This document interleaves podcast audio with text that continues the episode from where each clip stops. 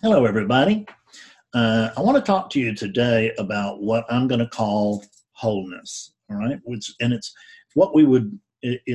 more than, both more than and less than what we would normally refer to as oneness. Because when we think of oneness, I think that most of us think of the universe, of manifestation, and the mind can't go prior to that. I mean, like, there was, if you go back to try to trace back the Big Bang, and about the best that scientists can do is tell you that nothing exploded. Not really, that's about what they can tell you.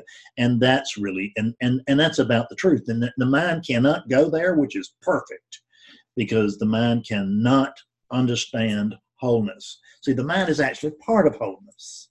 It can't understand wholeness because it's not a part in the sense that it's like a distinct separate part, because there's only wholeness. What we're doing is using words now to sort of, just so that we can talk about that which can't be talked about, right? I remember the first student I ever had, I used to tell her, well, come on in and let's not talk about what we can't talk about, right? And that's the way of it. But at that time, I didn't understand what I'm talking about now. Is that right? Because I thought I actually knew what we were talking about. I just couldn't put it into words. I couldn't put it into words that she would understand. But that's not actually true, because it can't be put into words, because the words would have to be also wholeness. And when I say, if I say part, it's just a linguistic error on my part. Now, that was correct use of part. But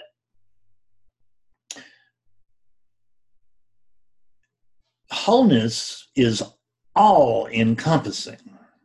And you know, the Greek Stoics had something that they had what they called.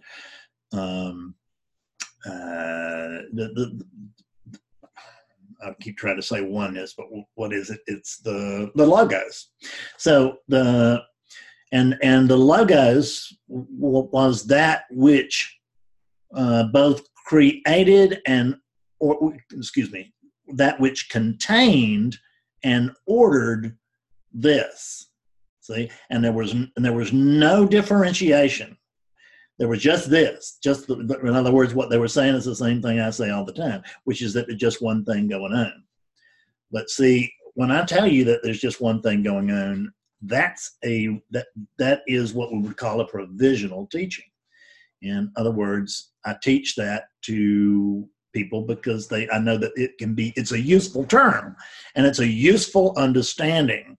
And the recognition of oneness, in fact, is useful enough that we call it enlightenment. But the only thing that can recognize oneness is oneness. So there's certainly not going to be a Fred who's enlightened because he understands oneness, because there's no Fred here. There's only wholeness. There's wholeness and only wholeness. And what's talking here is wholeness. What's listening to this is wholeness. The computer is wholeness, the air is wholeness, and this is really the closest we can get.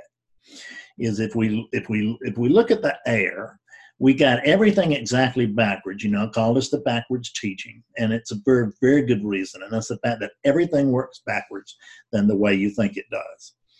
And I don't understand how things work. I just know they work backwards from the way that we think.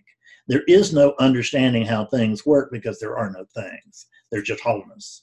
And there's no way to understand or to be able to actually talk about wholeness, because only wholeness could talk, right? And the words would have to be also wholeness. So we can use discrimination, is the way that Buddha put it.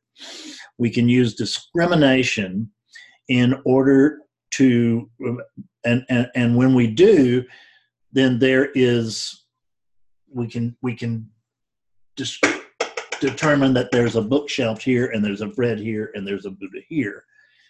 But we don't want to grab hold of that as if any of that's true. because what we want to do is the discrimination means we want to discriminate between the true and the false. And what's true, without naming anything, and let's look at that for just a minute, just one of you, right? So why would you need language? Why would wholeness need language? What would wholeness talk to? When would wholeness talk to what? I mean, it can only talk to wholeness, which is, would also, that conversation would also be part of wholeness. See what I mean? It shatters the brain. It just doesn't. It can't hold it. Don't even try. That's the key. Don't even try to understand this video. Listen to this video. Do not try to understand it. I should have said that right up front, but I'll say it now. Don't try to understand it, because this is not understandable. One of the biggest leaps that I ever made along the so-called path to awakening was the recognition that there's no understanding wholeness. There's just not. I mean, this thing weighs 3 or 4 pounds. It's about the size of a big rat, and it thinks that it understands everything outside of it. But there's no possible way that the mind can. And just so you know, there's nothing outside of the mind, because there's no particular mind. There's nothing in the mind. There's nothing outside of the mind. There's no mind, but there's the appearance of a mind. There's the experience of a mind. So we can't say that there's, I mean, I've just said that there's no mind, and that's absolutely true. It's not relatively true. See, here's our big thing, isn't it? Is that what I'm talking about in this video is I'm looking from the absolute view, and I'm trying to give, sort of radiate something through the language, so that, and I could say I'm trying to, express nothing through the language, and then that would be equally correct, because it can't be described in language. But what happens is that a talk like this can go beyond the mind, right? It's not answering intellectual questions, because there are no intellectual answers to this. So get rid of your intellectual questions. And if you're making notes or doing drawings or whatever, writing things down and trying to put 2 and 2 together to come up with 4, it just doesn't work. It just does not work here. Let it go. The best thing I can tell you is that since there's already wholeness, what do you need to recognize? What could recognize anything? If there's just wholeness, what could recognize wholeness if it stumbled onto it? And how would wholeness stumble onto wholeness? Because that makes it sound like there's wholeness and something over there, and there's no there there. There's just wholeness. But so there's no one that can recognize wholeness. So give it up. You're trying to recognize, you're trying to see wholeness. You're trying to see wholeness objectively. Can't happen. Cannot happen. Quit trying. Quit trying. I know it's very difficult, but I just want to tell you this. Quit trying. Quit, quit, quit. So really, just stop trying.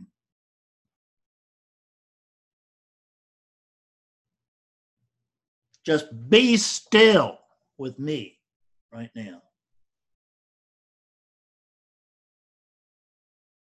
But not that there's a me here and a you there.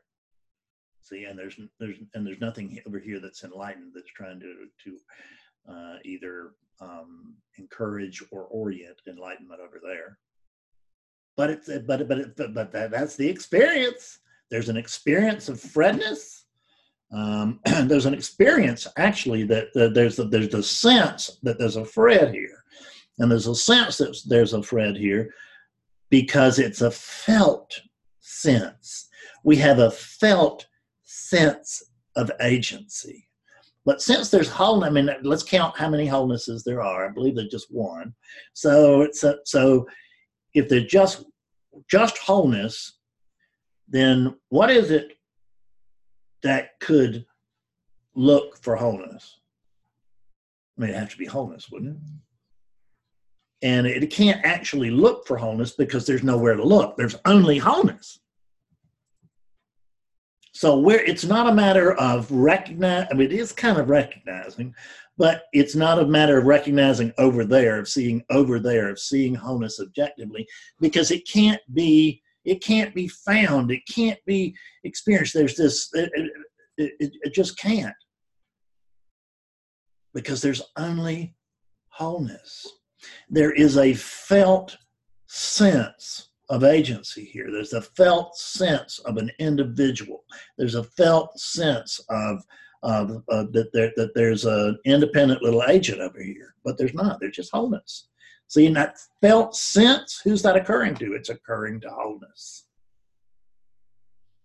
Because there's only wholeness. There's wholeness and only wholeness, and there's nothing that could describe wholeness because it would be part of wholeness, which cannot describe what it, you get it?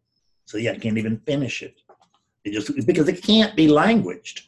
It just can't be, but that's what we're constantly trying to do. We're constantly trying to language we're constantly trying to language our way into enlightenment. I had to mess with my phone. I got a timer there. I don't want to go too long with this video because if I do, you'll get used to it. And I don't want you getting used to this video. I don't want you to get used to the concept of wholeness. Don't ever get used to it. Just understand that you can't understand it. That's the biggest leap I think I ever took was understanding it. Oh my God, it can't be understood. And the biggest one, and when I say the leap I ever took, that's just a make-believe Fred telling you a make-believe story about a make-believe experience. But it's still an experience. It may be make-believe. That's absolutely true, but it's not relatively true. It's still, there is this relativeness that has to be dealt with on a day-to-day basis. And I'm going to try to cut another video that's going to be about that. And I am going to cut another video about that. I just can't know if I'm going to cut it right now or not, because there's just this, and I'm not in control of this because I, there's no I here. You see that? There's just no I here. There's a sense of an I. Oh, and when Ramana would talk about the I and the I and all of that, it's a sense. It's a sense. But I had a very, very strong feeling that I had a very, very strong sense that it was going to rain here this morning, and it didn't. So I had a false sense of coming rain. The sense of something is not the same thing as the truth of something. I have a wonderful story that I tell in awakening sessions about that, and it just leaves people open-jawed. Anyway, but I'm not going to share it here because you got to pay for that. Isn't that awful? Isn't that awful? Don't you hate a guy like that? Just tease you. But it doesn't matter. You don't need to know that in order to wake up because you're already awake. You are awakeness itself, and there's only awakeness. There's only wholeness. The wholeness, when I say wholeness, I'm saying wholeness. There's no way to get there.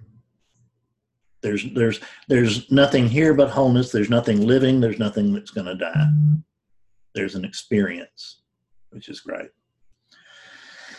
Okay, I'm going to cut out now before you get used to this. See you later. Bye.